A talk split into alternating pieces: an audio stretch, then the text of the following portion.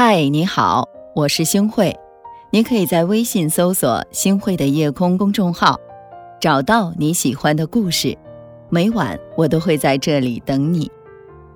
柳宗元曾经在他的寓言《傅板传》中讲过这么一个故事：傅板是一种小虫，背很涩，它遇到东西就要抓过来放到背上，东西越来越重，于是经常跌倒起不来。有人可怜这只虫子，就把它背的东西拿掉，但是只要它还能走一步路，它就又继续拿着。终于有一天，他在高墙上爬的时候，因为背上的东西太重，再也抓不住墙壁，掉在地上摔死了。柳宗元用他的大智慧告诉我们：余生很贵，请不要一直背着你的负累，减物方能见人。日本。俳句诗人水田正秀曾经写道：“苍谷燃烧了，我便渴望明月。”在这句里呢，苍谷和月亮都是一种比喻，它的意思是杂物少了，美好的事情被看见的机会就多了。有一对夫妇吵了半辈子的架，好不容易忍到了儿子高考结束了，打算离婚。离婚之前啊，他们在漫长的三个月暑假中。开始清理东西，一边清理一边抱怨，一边争吵。但有意思的是，随着被清理的东西越来越多，争吵却越来越少了。原来找不到的东西找到了，原来一直心烦的东西扔掉了，旧日美好时光的见证被发掘出来了。原来狭窄不变的空间变得阔朗通透，原来忙于琐碎的时间。变得悠闲，在暑假即将结束的时候，他们不但没有离婚，而且感情还日渐升温了。物品少了，人被看见的时候就多了，人与人之间的亲切交谈、亲密互动就多了。东西少了，家务少了，怨气少了，终于有充足的时间可以充实自己的心灵。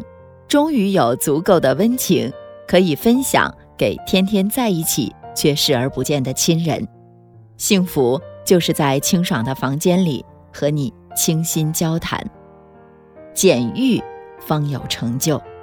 现代人想做的事情太多，却不见有什么成就。于是呢，时而热情高涨，时而怀疑人生。我们都知道李小龙功夫了得，电影《功夫》里一句台词。就是专门向他致敬的。天下功夫无坚不摧，唯快不破。但是很少有人知道，这种无坚不摧的力量和唯快不破的速度来自哪里。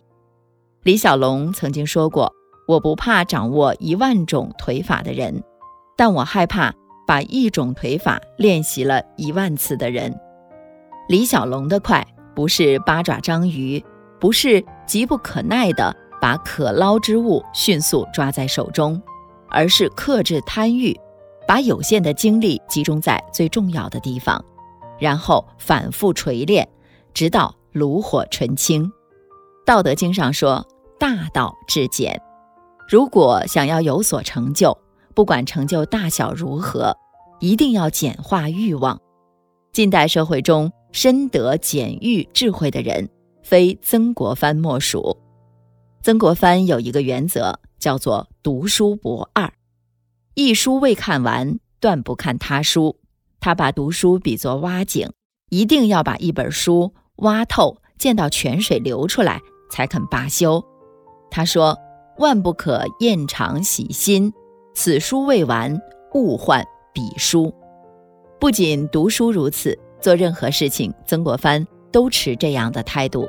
他在家书中多次说道。凡人做一事，便须全副精神注在此一事，首尾不懈，不可见异思迁。做这样想那样，做这山望那山。难道曾国藩没有上进的雄心吗？当然是有的，但他深深的懂得，如果要想做成一件事情，一定要精简欲望，要专注做少量重要的事儿，这样呢？反而能更快地达到目标。欲望不减，焦点会散；做事一旦不再聚焦，那么功效就像一瓢水泼过大石，很快就会被蒸发，踪影全无。只有减欲，才能回归初心，才能以放大镜般的聚焦能力，借来太阳的热力，熊熊燃烧。速减方得幸福。一个人幸福与否和喜乐的程度大小无关，与频率有关。一个人如果能经常遇见小确幸，那么他会感觉比较幸福。相反，一个人悲惨与否也是如此。孟子中说道：“人有不为也，然后可以有为。余生如此珍贵，怎么可以随随便便带上那么多的负累？我们要有所为，有所不为，去掉负累，有所不为之后，才可以有所作为，才能体验生命的美好。身边之物越是素简，人的精神越是丰盈。出身小康之家的苏轼。”因事被贬黄州，在褪去浮华的岁月里，他有一次吃到竹笋、茼蒿等味道清淡的菜，不由得停下筷子感叹：“人间有味是清欢。”是啊，减去了纷繁杂乱，才能体会清新恬淡，而在这恬淡里，又生发出无数的美好体验。余生很贵，请去掉负累。只有这样，才能在清简的人生里，和我们在乎的人一同松花酿酒，春水煎茶。北方的风吹过我头上的屋顶，明天的叶子会卷走惆怅的思绪。假如时光可以蔓延下去，来者不惜，我愿意枕着幻想长睡不起。像是被拉长的倒影，回头便是一地熟悉的回忆。匆匆走过来不及的过去，不但有我，还有你。我们要承认，周遭也长大了；承认把爱变得世俗了；承认匆匆的都已经匆匆了。回头看来时的路，才发现自己哭了。我们要承认，理想也现实了；承认命运早都安排了；承认匆匆的都已经匆匆了。北方的冬天，它又要来了。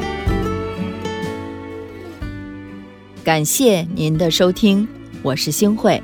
如果您特别喜欢星慧的节目，请您将我们的节目转发出去，让更多的朋友走进我们的夜空。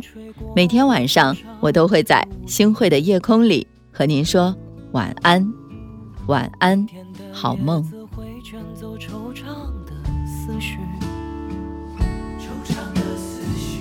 假如时光可以蔓延下去。来者不惜，我愿意枕着幻想长睡不起。时光像是被拉长的倒影，回头便是一地熟悉的回忆。匆匆走过来不及的过去，不但有我，还有你。我们要承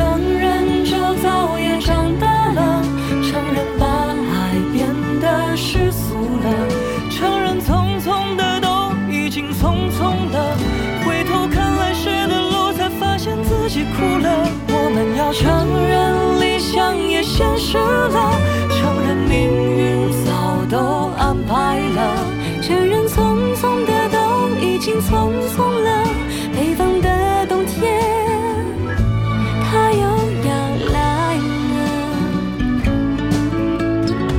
时光从来不等憧憬的远方，不在。乎你有多少飘扬的信仰。既然世界本来就这样，自己放肆的爱一场？我们要承认，就早也长大了，承认把爱变得世俗了，承认匆匆的都已经匆匆了。